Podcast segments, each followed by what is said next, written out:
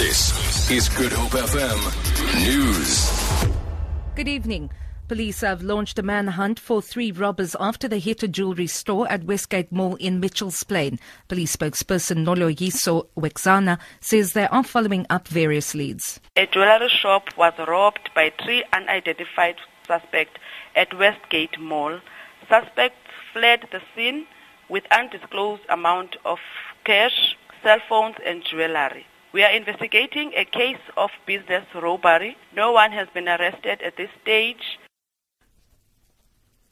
The family of a missing six year old girl from Manova Park remains hopeful she will be found alive. Sasha November disappeared on the 3rd of this month while playing near her home. Community members and police have undertaken widespread searches and a reward of 25,000 Rand has been offered to anyone with information regarding a disappearance. Her older sister, Jasmine Harris.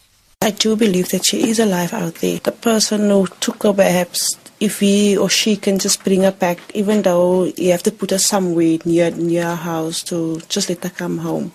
That's all we are, um, I'm asking actually for whoever took her. Because I don't want to know who it is who took her. Just put her by the nearest police station or the nearest place where she stays. The DA has called for a special task team to probe mounting worries over new visa regulations. DA MP James Vos says he will introduce a motion to this effect when attending a Home Affairs Portfolio Committee on Tuesday. The controversial visa regulations are set to come into effect on 1 June. Home Affairs spokesperson Mayihlome Tshwete says the department is in the process of holding discussions with key tourism stakeholders. The new visa regulations will require all parents entering South Africa to provide an unabridged birth certificate of all travelling children. Islamic State militants are continuing to make gains in both Syria and Iraq as they build on their momentum of capturing Ramadi and Palmyra. The militants are reported to have seized the last government held border crossing in Syria. In Iraq, ISIS fighters are pushing eastwards from Ramadi towards the capital, Baghdad.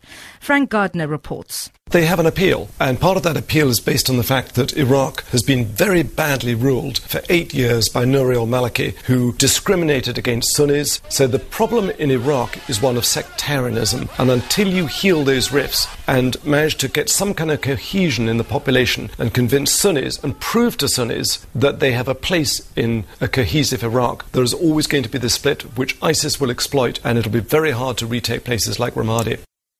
Ending off with economic news. On the currencies market, the Rand is trading at 11 Rand 86 to the dollar, 18 Rand 42 pounds sterling, and 13 Rand 7 to the euro.